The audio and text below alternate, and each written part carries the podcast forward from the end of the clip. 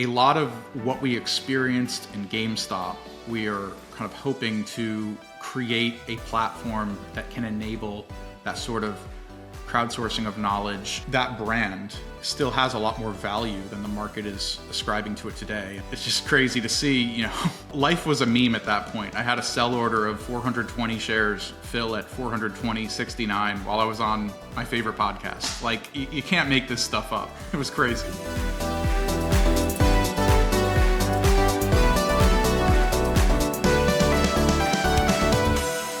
Hey, welcome to this edition of the Raz Report. Very excited to have a longtime friend uh, we met in the GameStop era online, Rod Alzmann, founder of GMEDD.com and managing director of Wook Capital. How are you, man?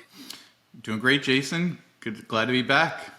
Yeah, so I, I met you at interesting times. Okay, this was the GameStop um, craziness where and I and I've seen the show on Netflix like Eat the Rich and me and Luke are on the show because when we first had Andrew Left on the show, we um we it was this was the beginning of the whole GameStop stuff. We had Andrew Left on the show and what happened was they all the Wall Street betters came to our channel and were like calling us boomers that we didn't own GameStop, we didn't understand it, and um, so they were all you know going crazy at us, and and so by the end of the show or middle of the show, Luke bought shares of it, and then I bought shares because we if you look at the thumbs up, thumbs down, this is not the right feed right here, but the thumbs up, thumbs down, we were getting a million thumbs down because we had Andrew Left on and he was negative GameStop, so people were killing him. And then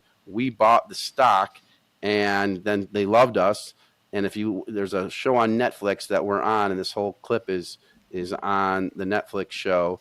Um, and this was the when Andrew Left came on, and then there was let me show you. There was a couple other times we had you on. Hold on, let me go back to this feed here, um, and I go to share my screen. One second. Um, it was then, crazy when you guys had me on. The stock got halted like a half dozen or so times. yeah, and this was don't know if this is the one.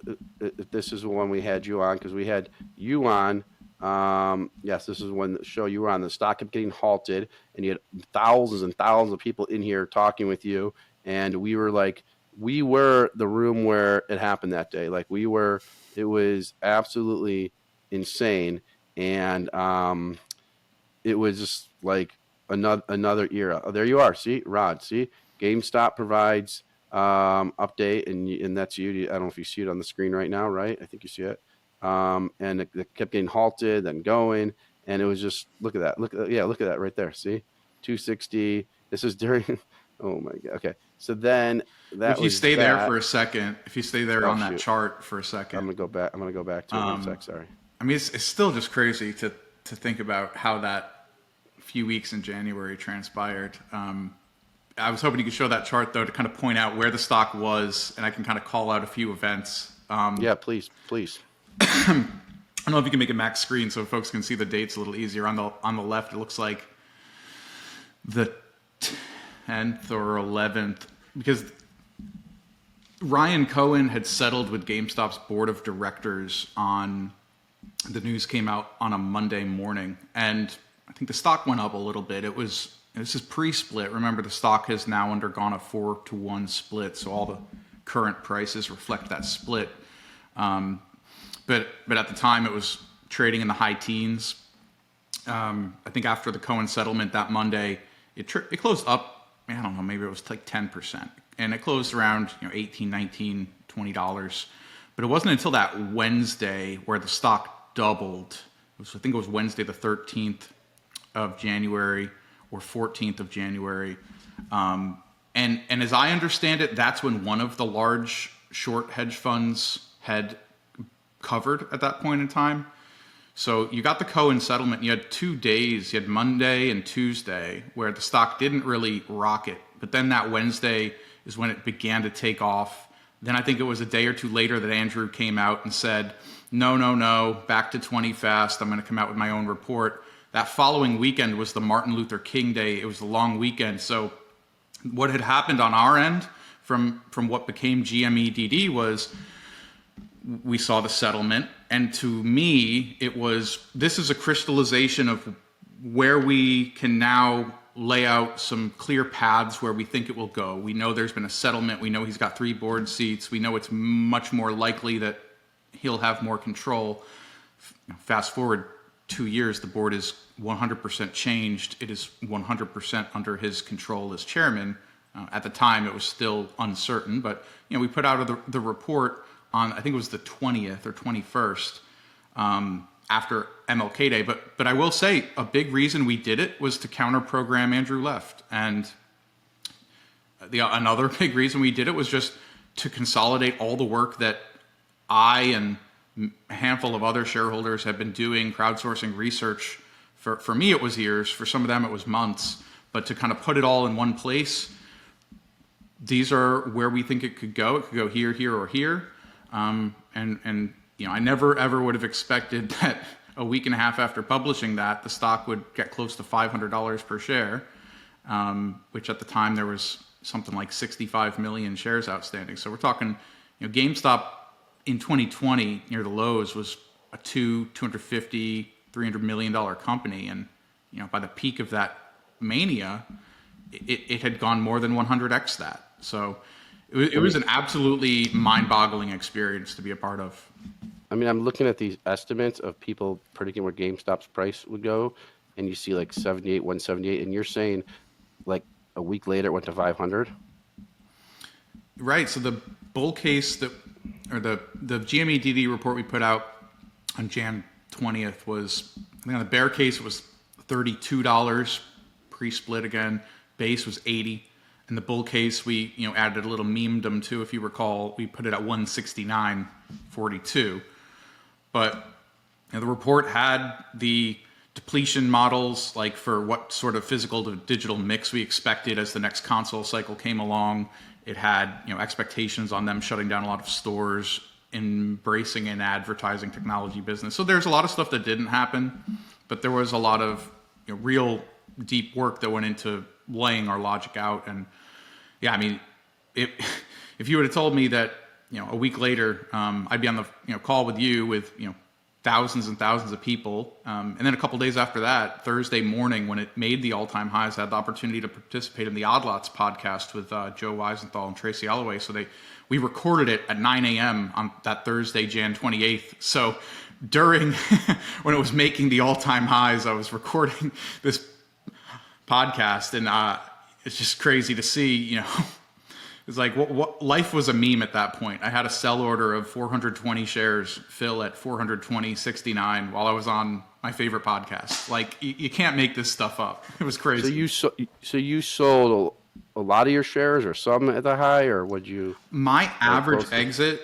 So I I started to have shares called away from me that Friday going into the May, I call it mania week. I don't know what the you know tip, technical term for that crazy week in January is, but that Friday the stock had been uh, in the low 40s, mid 40s, and then who knows who or what um, just kind of forced the thing up. It closed up almost 50%. It closed up with all of the call options in the money that Friday. Uh, above 60. So I had like 800 of my shares called away at that point. My average exit across the entirety of of getting out of my position was like 270-ish dollars per share pre-split. So, you know, it, it was a pretty good exit all in all, um, far better than I ever would have thought. But um, you know, my best sell was that 420.69 sell, which again, many people talked about that being a meme, right? And it's just astounding that it actually came to fruition and got there. Were you? Did you get a lot of shit for selling when you when you sold? Well, I posted on Reddit, which you know, back then Wall Street Bets was a usable platform. It's, in my opinion, not really usable. Uh, it's not. It's not somewhere I invest any time and energy anymore. But I had posted that I'd exited and kind of explained some of my logic. Um, it's unfortunate because my Twitter account, I hadn't really been using Twitter until COVID hit. I had set it up in undergrad though, so I'd never changed the password. So my account had gotten really popular, but by like early February, I wake up and I have like five dozen emails from Twitter support, and somebody had gotten into the account. So who, whoever they were, they ended up trying to scam people. I knew a New York Times reporter through the whole kind of GameStop experience and, and reached out to him. And I'm like, hey, do you know anyone at Twitter? So, so he at least was able to get in contact with a human because their you know automated support is is useless. It was useless. Elon hasn't probably changed that. So I lost my account for a couple weeks in February, and the people who their IP showed Nigeria, they were trying to shill crypto. They deleted all my tweets, which kind of sucks because I had a lot of tweets about GameStop. Um, but you know, my StockTwits posts are still there. Um, you know, my my experience, you know, writing Ryan Cohen a letter um, along the way on behalf of other retail shareholders, all that stuff, you know, it happened. It was a crazy experience. It was my first real foray into anything resembling activism. You know, getting to kind of reach out to an activist and say, look, you know, on behalf of me and you know four percent of shares outstanding, we we support what you're doing. You know, this was in December 2020 after he had sent a letter to the board in November, and it was you know the company had come out with its earnings results. It was a terrible earnings call. This the utter low energy from the executives at the time who are no longer with the company. So to me, it was like you know after Ryan put his letter out. Um, getting a sense that there could be another proxy fight. There had been one from uh, Kurt Wolf's uh, Hestia Capital in 2020.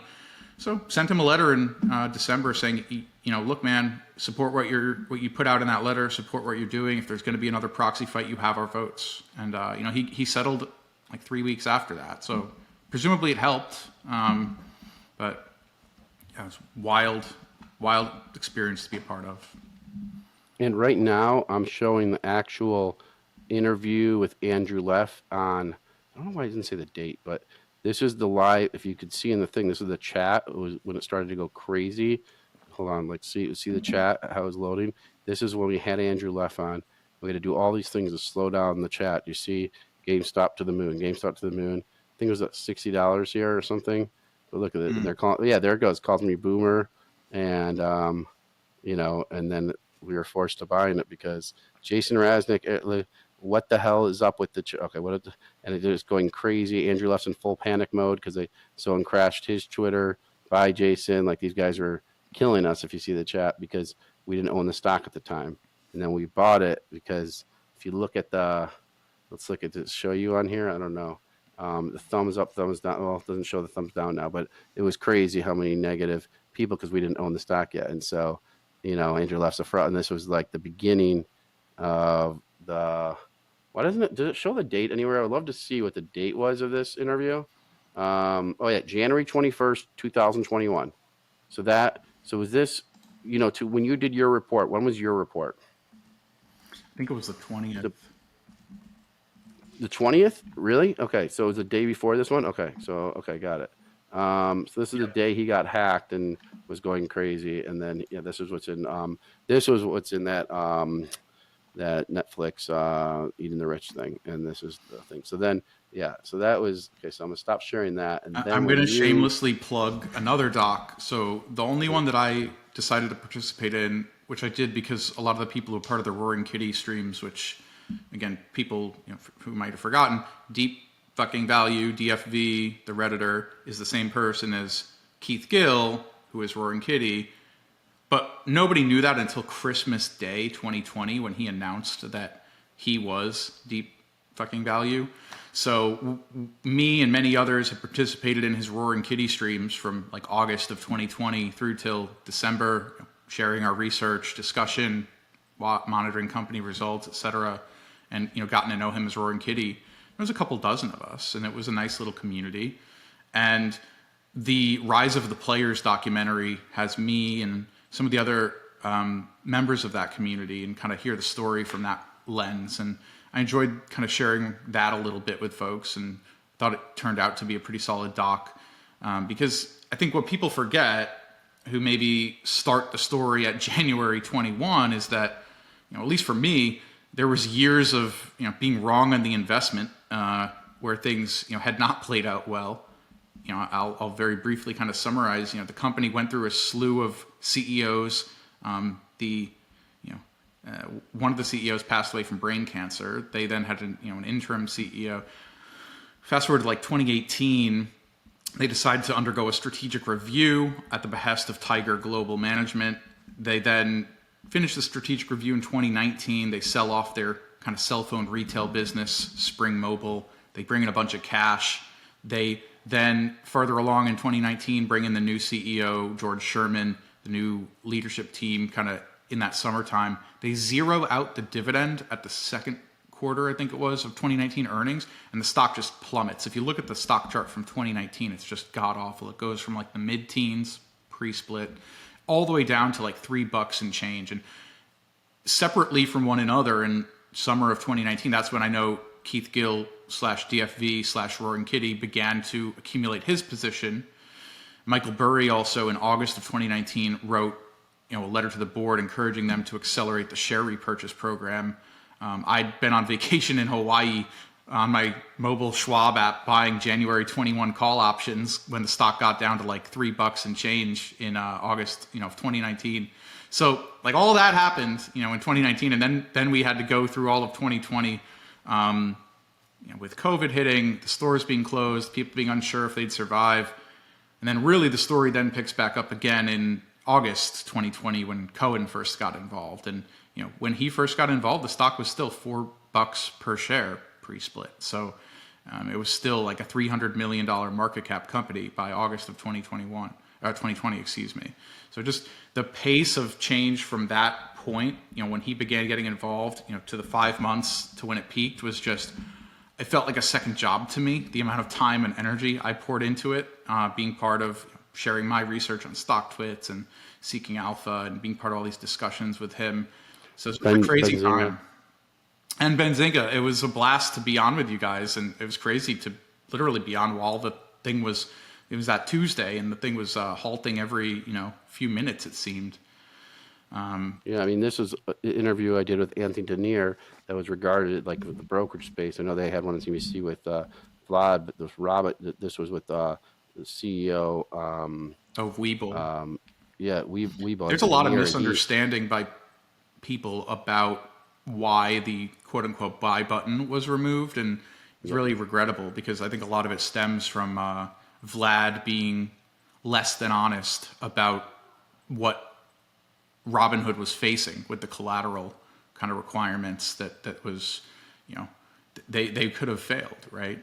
And, and I don't think yeah. he was honest. I think people think there's a lot of collusion of some manner that went on between him and, and Ken Griffin at Citadel. And I, I don't really believe that, but you know, it's, just sad to have seen a lot of people kind of take a very, um, you know, war- I don't want to say warped, but their perception of markets was changed forever if they were a new market participant that got into this. And one of my things is this is not common, right? You, you don't see events like this in financial markets on a on a yearly basis, let alone you know, this is like a once in a decade type of a moment. And it kind of was the culmination of a lot of different things. We had a lot of stimulus, I think, payments that were hitting around that time. It was so easy for people to set up, you know, their their brokerage accounts at that time and fund them and you know add a lot of leverage through a lot of people were trading options, I think, for the first time. Yeah. And and and part of it, like so when we had Denier on during this, he like we were saying, I love his transparency, explained mm-hmm. why they had the DTCC and what happened and the collateral wasn't there and that's why they had to change how they were doing it. And he explained how the process worked, and you know you can read the comments here. Cheers for being so transparent. I, not, I can now see the story and how it can be skewed negative whether the sell button was disabled or enabled. Does not mean the community can't still hold the line, whatever. And yeah. Webull is now the app I respect. Let the hedge funds go bankrupt. They met getting anything does okay. So this was during this whole thing in the January 2022. We I think we Benzinga went live video for 20 like 18 hours straight. I went had Portnoy and oh, wow. Leary and just kept yeah, we it was two days of 18 hours straight, I think. I think we stopped at 11:30 each night and it was absolutely insane. Um, and that was, you know, that one and then um, yeah, it was uh interesting time and something that I don't know if ever will be repeated um, because I think markets. I sure hope not, because I feel like it would require that we have another pandemic. it would require that we have a lot of you know direct payments going out to consumers' pockets because you know the economy is being put on life support to an extent. Um, it, it, was yep. definitely a moment in time that there will be books written about for for many years to come. Absolutely, and and you were one of the key players in it that was getting a lot of attention and writing the research and putting color out there. And so, I guess a question, a quick question I have, I don't know, give me the cliff notes. You mentioned that when you were in Hawaii, you bought some options at three dollars. So, how long before the craziness of 2021 uh, was it 2021 or 2020? I don't even know what the year. It was How Jan before- 21. Okay, how long before that January 21 did you own the stock for? So there's there's two answers to that. Um, fun. The fun fact is I've always been a nerd. I've always been interested in financial markets. It was like 2004 or so. I was I'm, I'm born in know, so I was a teenager. Okay, so, so you But- owned it in 2004? through my dad had set up custodial accounts for me and my siblings. I'm the oldest, and you know, having gotten interested in that stuff throughout you know, middle school and, and into early high school, I I said uh, I was a gamer too. I went to GameStop. We had like a GameStop, an electronics boutique, another GameStop, and a strip by the mall by me, FuncoLand. Yep. so I told him to buy GameStop. Um, made some money off that. Sold it before I went off to college. Um, I graduated high school in 2007, so somewhere there fast forward to when I most recently got back in was uh, 20 late 2017. So it's it's really funny. I started with like 100 shares and you know, c- continued to add to the position over the course of 2018 and really in 2019 was when I started to buy very very aggressively. But you know I was down I was down tens of thousands of dollars at points in time, and my net worth you know, at the start of 2020 was like let's call it hundred thousand dollars. So I was down a lot of money for a long time, and I I was very open to the to the to the risk that I was wrong. My part of my thesis was that we would successfully see them reach this new console cycle by 2019. It was But- certain but you- that the new consoles would have disk drives. That was a very big part of it. Why is that a big part of the disk drives? So for GameStop, they don't Oh, to break it the, out to anymore. buy the disc from there. Okay. Right, but their business, as you probably know, is very driven by the pre-owned aspect. So you know, if you don't have a used disc, you know, from a software perspective, know, they, if, if it's a digital download, they don't have the opportunity to resell that one, two, three, four times, and you know, s- slice some gross margin off that. That's been historically their highest gross profit percentage, as well as dollar driver for their business. So that's part of the reason why I think people like you know, Melvin Capital and Co. had a view that it was a terminal zero because I, I do see eventually that physical media is likely going to be gone. They won't sell new physical media. It's accretive for the publishers to sell But you, but I get it. But you were owning it because you thought that with upgrade cycles, people are going to go to the store to buy, not just buy it online. I thought, I guess the way I would characterize it is that the the how deeply depressed the value had gotten relative to what I saw as their ability to generate cash over at least one more console cycle.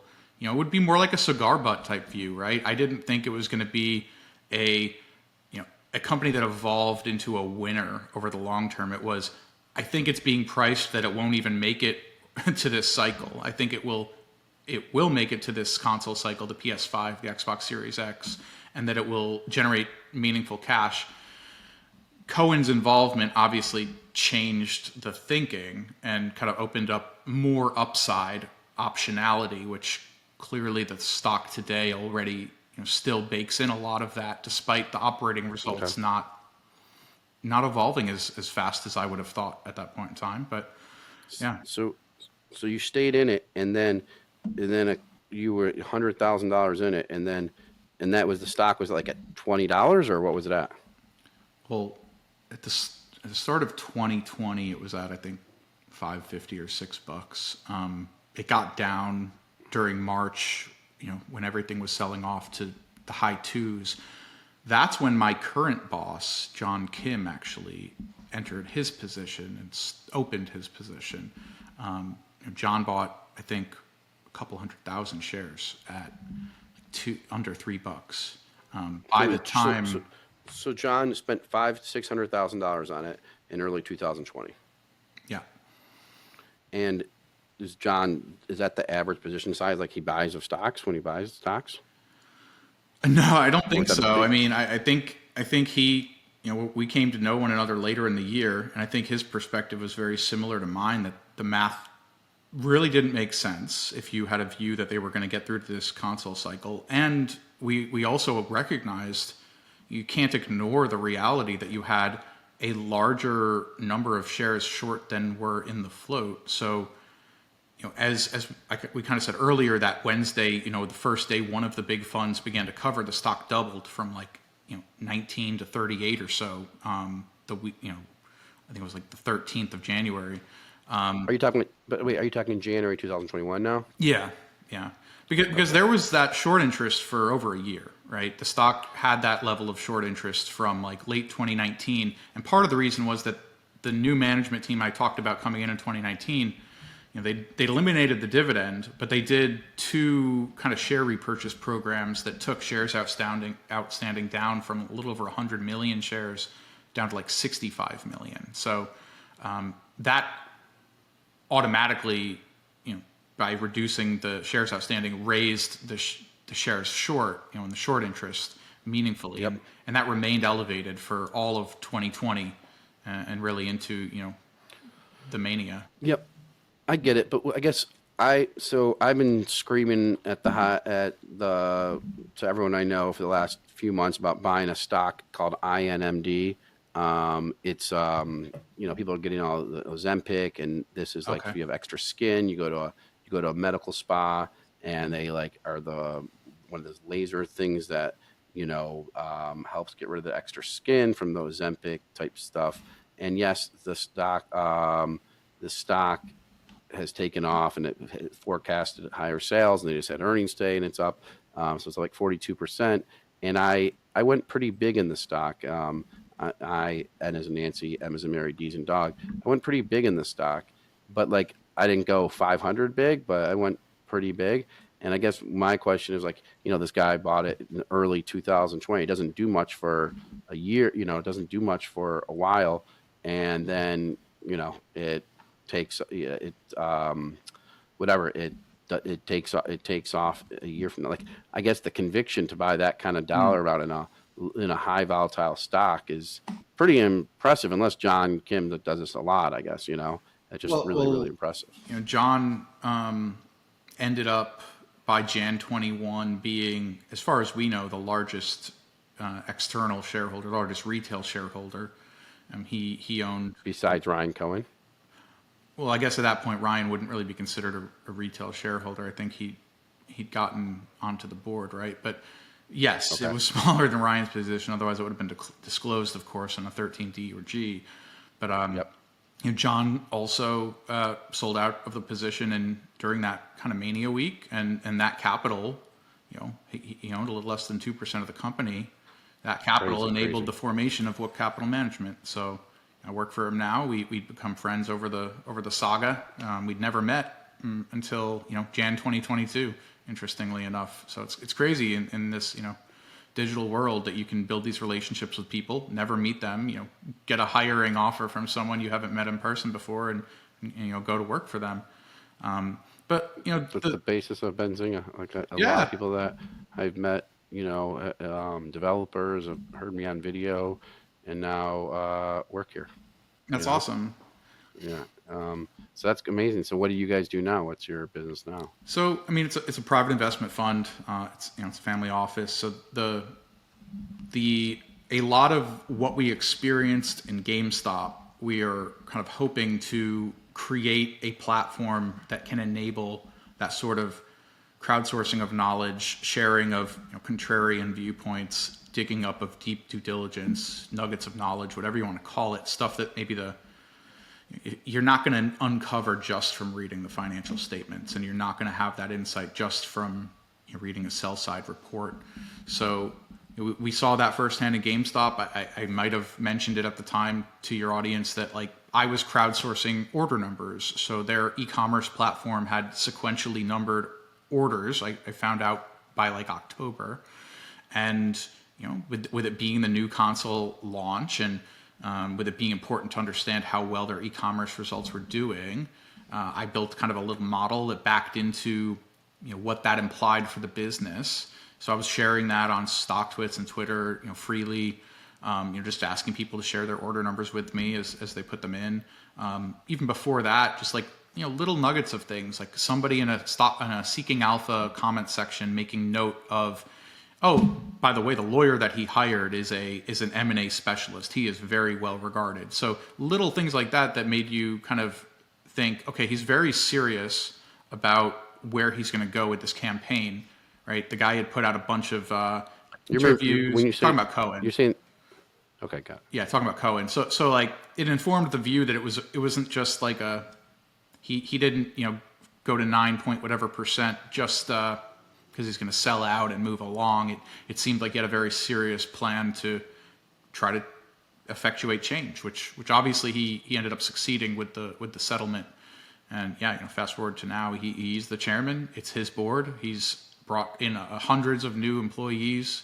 So I, I think that you know if you think long term, which is how I tend to try to operate, because it's really hard to ever know, right? Had no idea the crazy you know ness of January is going to happen, right? That was not part of my you know part of my thesis for getting yep. into it. But you know over the long duration like the stuff like that you know bringing in the right people refocusing on the right things you know chewy from a customer um, satisfaction perspective is one of the best companies out there. So was, i think people saw a lot of that and assumed that he'd be able to replicate some of that success in gamestop. Um, but it takes a long time to do that. It's, it's hard to change a business overnight. Yeah, absolutely. And and yeah, and so we saw it play through in real time. Now I want to move on from GameStop to Okay. Playboy. Um, you put out a report on Playboy. Let's pull up the symbol. Um, talk to talk to me about Playboy. So Playboy is another one. What is it, and why do you like it? Exactly. Yeah. So I'll go back to what initially put it on my radar. They they came back public via SPAC transaction in February of 2021. So just after the GameStop mania. One of the investors I befriended along the way with GameStop, he had you know sent me the uh, the presentation they'd done. Um, and, you know, I watched the video, and, and, the question, simple question, was you know what, what do you think this brand is worth? And, and my response was, you know, I think that that brand is worth more than a billion dollars. So it's a long story, and I don't want to go through all of the details. What I would encourage folks, if they're interested, we put out the report on Sunday. It's um, there's three documents. You can get to the report at plbydd.com. And PL, yeah, like the ticker is PLBY. So plbydd.com is the main report. There's an asset deck that's at assets plbydd.com, and then there's a creator platform financial model at model dot uh, or models model dot plbydd.com. The links are in the main report, which is plbydd.com. So why did we put this out? Um, We're sharing it up on the screen. Okay. So so I'd been on and spoken to you guys actually about it, and I think it was 2021, maybe it was 2022. But you know, this is another one I've been I've been completely wrong with regard to the to the price perspective. And, and I've been very wrong on the notion that the management team could operate any of these businesses. But where I don't think I'm wrong is I'm, I'm still quite confident that the licensing business, that brand, still has a lot more value than the market is ascribing to it today. And, and if you kind of go through the report, you'll see they actually own several other operating businesses. They have a handful of assets. They're, they're actively selling multiple of the other operating businesses. So what ends up happening, right, is you know this uh, the largest external shareholder, a company that I'd gotten to know called Builders Union. They owned about eight percent of the company by year end 2022.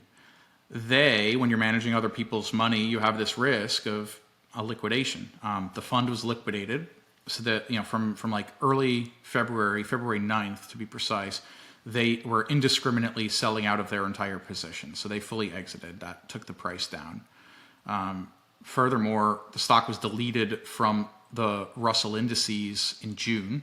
So it's now been deleted from the indexes. Largest external shareholder just sold out utterly. Um, they did a capital raise through a subscription rights offering earlier this year at 256. So there's a lot of moving parts. Um, there's a lot of stuff that's happened. Um, and to me, it was people still to this day, they haven't published a magazine in over three years. And the first thing I see a lot of people respond is like, oh, who would buy a magazine anymore? And I'm like, you guys just don't understand at all what this business even is. So I really wanted to put the report out because it's kind of like we've gotten through all of what I think is the worst of it is in the past in terms of you know, sentiment, selling, uh, you know, being removed from the indices. You now have, you know, what what happens next is what do they sell these other assets that they have listed? Honey Birdette is a luxury lingerie brand that they bought in 2021. They paid a lot for it. They paid more than their current enterprise value today, um, but it still has value, and they have been actively shopping the business. I, I think they bring in potentially more than their current market cap in proceeds from selling the business. Um, another kind of little nuance, right? The the balance sheet from the last quarter, which was March 31st, 2022, uh, 2023, excuse me, you know, end date, doesn't reflect changes that happened after the quarter ended. They um, resolved their preferred stock situation. They rolled that into an amended and restated term loan. It's like there's so many things going on with this one, and it's it's been a clusterfuck along the way. And I've been calling for the CEO's resignation for just under a year now. Uh, I Which will CEO? Ben Kohn, CEO Okay, of but then Playboy. there's, uh, yep, you're saying Ben Cohen, but I was just doing some research. Um, so you've been calling. So I, we had Ben Cohen on our show Yep. a, a couple times, Yep. and um, see that. So then, then who is who is this? Is, is, is this the old one? Old one Co- Cohen Bernard? That's his full name, Bernard. That's oh, that's bet. Oh, okay, okay. Because I'm looking at the insider act transactions, I guess. Yep. Okay, So, so you- Ben um, is up for re-election at the 2024 annual general meeting, and I've made it clear that I believe he needs to resign. And while there's still a few months to finalize the plan, I would say right now, if nothing changes, he can expect to be going up against me for that board seat. So you do you you own a decent amount? So it's my largest position in my personal account. Um, I'm a beneficial owner of more than half a percent of the company, and you know, I, again, we, we don't just put these reports out willy nilly. I, I think this is only the second one I've ever done, uh, you know, of this nature. Um, I think the hope is that we'll do more of these more frequently. But I guess my takeaway for people will be that it's gotten so extreme that I felt like I wanted to set the record straight, lay out what our viewpoint was on on the prospective outcomes for the company, and and yeah, look, there's only so much one can do, but in this case, he's up for re-election, as is Suhail Rizvi, the chairman of the board, and we, everything in my power will go to beating Ben Kohn and removing him. He is unfortunately a turd. He is weighing down everything to do with the company. Uh, don't have anything good to say about him, unfortunately. So what let's say you were on the board. What would be something that you would change other than leadership? What would be something that you would change right away? Well, first off, they, they need to consummate some of these asset sales and get their debt situation under control. The, the amount of interest that's going out the door annually is more than half of what the, they've kind of even guided to their pro forma adjusted EBITDA being. So the debt burden is, is just too high right now. Uh, they need to consummate some of these asset sales, which you know, they've talked about for months, but we need to sign a deal. Uh, I don't care if you think the assets are worth more. You you are this is the market you operate within. Um, I think another thing that would be helpful is you know that they've they've done an okay job of trying to articulate the story that this is a brand that's not not just for you know old men. It's uh, and they've been rather successful in shifting their customer base. You know the customer base is now about half women and half men. It's it's a lot younger than it used to be. It's I think two thirds of their kind of direct customers are under 34. So while it had in the past when it was a magazine business been you know old men, it's now younger. It's a lot more welcoming. Um, they've definitely done some good outreach, I think, to the LGBT community, the to women broadly. I think the creator platform they're working on has some perspective value, but you know, they don't have the right operators there. Um, you know that, that you have private equity guy who has a private equity mindset who from my conversations with all the previous employees uh, with other investors with creditors with customers everyone consistently says the same thing that this guy is just has to go so I'm looking at the insider transactions. I'm seeing differing numbers. I got to double check with our team here, but I see on March 21st, 2023, Rizvi Suhail. I don't know if he purchased or if it was an options exercise. Do you know? Yeah, so any- I mentioned the subscription rights offering earlier. So Rizvi ha- is the largest shareholder. He his position had been down to around twenty percent. Um, he oversubscribed in the rights offering and took his position up to just shy of thirty percent. There was a standstill agreement that he agreed to with the board, so he can't go past that. Um, so he owns and, and like the third the form fours may show it like just a little bit differently it's him and his general uh, i think general manager john Giam, giampetroni Yep. combined that's 30% it might show But do you know they, at- did they did they buy in March? Is that correct? so it was the shares purchased from the rights offering and then them kind of i think this the most recent one was them kind of shuffling the shares between entities but Got it. still a 30 Okay. just shy of 30% ownership by them him Rizvi and then Kohn's at least on the proxy statement uh, you know inclusive of his options is a little over 4% so there's a lot of insider ownership by them it's going to be very difficult to you know overcome that but you know, look, I, the latest proxy that happened about a month ago, if you do the math on it, you know, the two directors that were up for election, if you exclude the insider votes, they they lost by more than two to one. So yes, those insider votes are meaningful, but it's very clear that uh, the other investors in the company are opposed, and I'm going to do my best to um, get that energy aligned behind whatever we end up doing to oppose them.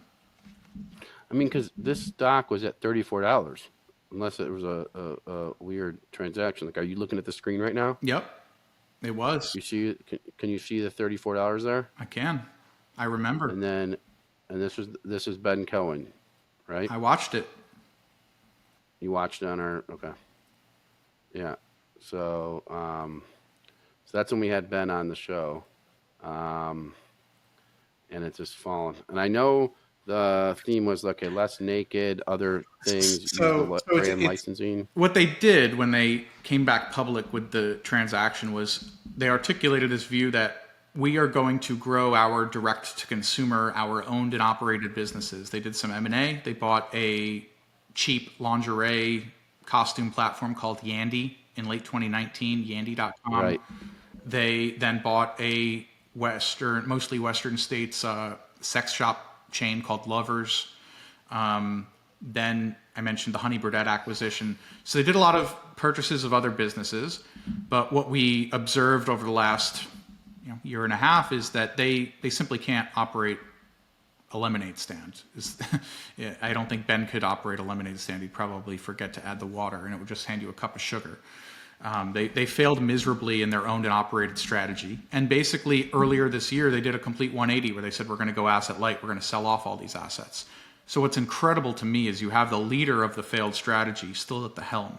And that has been the message I've heard consistently is many investors refuse to touch the stock until he's gone because it's kind of like how the hell could you fail so completely and not have any repercussions for it So even if, sounds like if, got- and I will say, I think the current strategy is the right one to focus on a, on asset light, focus on just the core royalty operation, sell off these you know businesses because you clearly can't operate them yourselves. But the challenge is when you sell all of that off, you're left with a very small you know core business that I don't think is large enough for public markets. Which is why I, I don't believe that I'll even have the chance to go up against Mr. Kohn because I don't think the company is public by the next AGM, It's now the next what'd you say? uh, by the annual general meeting. I, I don't believe it'll be A- public. AGM, annual general meeting. See, we are uh, our show. We try not to do abbreviations, but everyone knows what they are. But he said AGM. I didn't catch it. AGM, annual general meeting. All right. Um, so it sounds like I got to get Ben on the show and see what he says in response. You should do it. Let's see what he has will. to say about how operations have gone and, and why I he will, should remain the CEO. I'd love to hear that. Yeah, I mean, um, there he goes. See, nice art painting here. Um, Yeah, we, we I- included evaluation swag on the artwork collection in our asset deck. Um, in 2007, did, okay. they had talked about it being appraised at $20 million. So we, we kind of inflated the value based on CPI. We then did a discount. You know, I don't know exactly the value of the art collection. They've talked about it a few times in the latest earnings call. They noted it's going to be up for sale. I haven't really seen those sales yet, though, because uh, you know maybe Ben doesn't. it's all asked sell. art collection. He knows how to sell the art shares. collection. though. I would. Add, what'd you say? He knows how to sell those shares. He has never made an open market purchase, even though in I've- the fourth quarter he noted how dislocated the share price was. So maybe you can ask him why he isn't buying shares if it's so dislocated. Yeah, no, I will get him on and uh, um, see what's going on. I'll try to do it next week or the week after. Love it. Um, I gotta go. I gotta go back to doing the live thing, but um, yeah. So if you're listening to the uh, the Raz Report podcast, check out uh, Wook Capital W O O K C A P I T A L, or for short, if you want to see the report, it's say the yeah P P L B Y D D dot com. Correct? That's right. Yeah. So remember, the business Yeah. is PLBY Group now, even though Yep. it's mostly Playboy's licensing business with the Rabbit Head and the brand name. Um, and then these other businesses that I was alluding to, that many of which are already listed for sale. Yep, absolutely. So, yeah, we. I mean, Rod Alzmann is, uh, does you know research and been involved with different uh, companies. And like you said, I asked him when he bought his GameStop first, and he heard the two answers because he goes, "I was a nerd. I'm a nerd. No, I was. I, I am a nerd. I still am. I'm proudly yeah, a yeah, nerd. we all- we all are nerds. Come on. Um, but you know, it's uh, it's- it's heavy due diligence, and I um, will work on getting um, Ben Cohen on the show. I you know I've had him on a couple times, or Benzinga did. Um, this one's a little bit different. This is our Raz report, but we go way back. I mean, Rod was GME DD before anything, um, which is you know, I mean, how many how many people at one time were like on your email newsletter list for GMEDD? Oh, Did you have and that? look, we we still have the Discord community has a little less than I think ten thousand people in it. So people can join the Discord server. We talk about all variety of stocks. It's not certainly not just GameStop, but but it is you know like the the desire is not you know to find you know a stock that because because look like i said I, I have no clue what stock prices are going to do in the short term. My ideal situation is to find something where it is just utterly hated. Everyone thinks it's dead. Everyone th- you know doesn't like it I, I am uncomfortable when people like a stock that I like. I much prefer um, what GameStop was. You know, it was completely disregarded and discarded and left as dead and left as trash. But then, of course, you know, on the tail end, you know, it, it went up 100x, and, and now the forward return profile it was unattractive. It still is unattractive in my view, and you know, people people fall in love with stocks, and you really shouldn't because the stock's not going to love you back. The stock doesn't care about when you bought it or when you sold it. Um, you know, to me, what's important is what, what do I think the forward return profile looks like for this security, and it, it's often going to take years if it's something that's deeply disliked. So um, it, it's more of a you know contrarian value oriented mindset. And I think though that that's where you know getting deep insights, whether it's an industry insight, um, you know thinking about the consoles, whether it's you know knowing more than um, you know you would otherwise glean just from financial statements. I think you need that, and I think in today's world with our ability to connect with people globally instantaneously, it's it's incredible how quickly information travels. And you know I'm, I'm certainly not a subscriber to uh, the efficient market hypothesis. Yep, I believe there's, I believe ben, like Benzinga and why I started. There's opportunities everywhere. There's um, market asymmetry. One reason I started Benzinga was that small cap stocks weren't covered by mainstream media. And, and that's was where you're usually going to find the opportunities because you don't have enough no, eyeballs on it. and that was exactly what I did in the defense sector.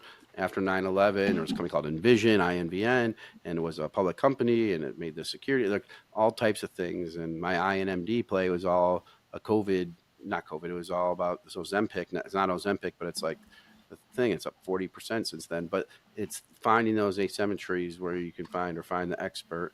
And yes, if Mr. Market goes down a substantial amount, then you're, you know, you're, it's nothing you can do most of the time. But over time, like you said, you can be rewarded in a asymmetric way. And, you know, some of these things are binary, some of these things, um, you know, win or lose. But if you make the right bets, I mean, your GameStop is a once in a lifetime, I think. But yeah, I mean, who knows? I guess. It'd be nice to find another one like that, but uh, yeah, it's definitely a Yeah. risk too. You know, if you if you if you're a younger investor and you experience some sort of windfall profit, like to try and tether yourself to the reality that that was an outlier event, and they're not going to all be home runs, um, and and you don't need to be chasing you know that high because I know a lot of people who made a lot of money in that, and then they really were like spending 2021 the balance of the year and 22 like trying to chase you know other other things and ended up burning a lot of their profits or all of their profits. So you know it, investing is a really tough game. It, it's very emotionally uh, demanding um, especially if you're like me and you come on these you know discussions with people like jason and you, you know you're talking about stocks. Because look plby if the stock goes up a lot I'm not going to be married to it because the forward returns are going to now be smaller, and you know I, I'll adjust my position accordingly. So, you know, you, you just that's I think you have to be guided by a thought, a view on here's where this exists today based on everything you know and understand about the, the range of prospective outcomes. You know, what, what is the you know likelihood that you have upside versus the downside, that sort of stuff. And people have to all make those decisions themselves, but I do think it, it's all in all, it's good to kind of talk about and, and hear different people's opinions on things. Hopefully, they're informed opinions and not just noise to, to kind of help you and improve your overall process. Yeah, I mean that's the name of the game, um, and to try to get an edge where it's not there, and then do you lose conviction? Like I have a stock HubSpot that was get, going down, and I I didn't lose conviction because everyone I talked to had small businesses were use, moving to HubSpot from Salesforce, and I'm like, no brainer. I tried to get the Salesforce CEO to buy HubSpot when it was like at 60 bucks, and now it's at 556. But it's you're not going to always have the deep conviction. Like you said, you haven't put out one of these reports since GameStop. So it's when you have these deep convictions is when you make a stand and uh, try to put out that viewpoint. And uh, it'll be interesting when you run for the board. Maybe we'll have you on again and, and you know, tell your side why you uh, should be on that board. Yeah, I, I look forward to hearing their next earnings, which you'll probably have to wait till that comes out to see about having Ben back on, which should be in a couple weeks here. They haven't yet announced it, but it should be in early August, um, and that'll be their you know their second quarter result. We'll hear if any assets have been sold, and you know depending on what I hear from Ben, uh, we'll decide to take next steps. So Got it. Okay. Well, stay stay in touch with us then. Um, I'll see what I can do about bringing him on, and to stay in touch with us, and we'll go from there. Uh, I appreciate catching up. It was a good to talk about the GameStop stuff. Thanks for coming on the Raz Report. If you have any other cool stories or angles, or I don't know, maybe not even stock market related, please let me know. Uh, you're a friend of Benzinga and been for many years, and appreciate uh, you and uh, the amazing transparency that you provide throughout this. So, uh, thank you, Rod Alzmann. You can reach him on. Uh, you can see his report on PLBYY um, or on the what is it PLBY.DD for the report, and um, Wook Capital or on Twitter, Rod Alzmann, uh, spelled A L Z M A N N, and Raz Report. You know where to find us. Benzinga. Uh, hope to see you guys at the. We're doing a big fintech show in November. Uh, I don't know the date, but it's in November. We're gonna have everyone and anyone there. So if you're around, come check it out. Any of the listeners.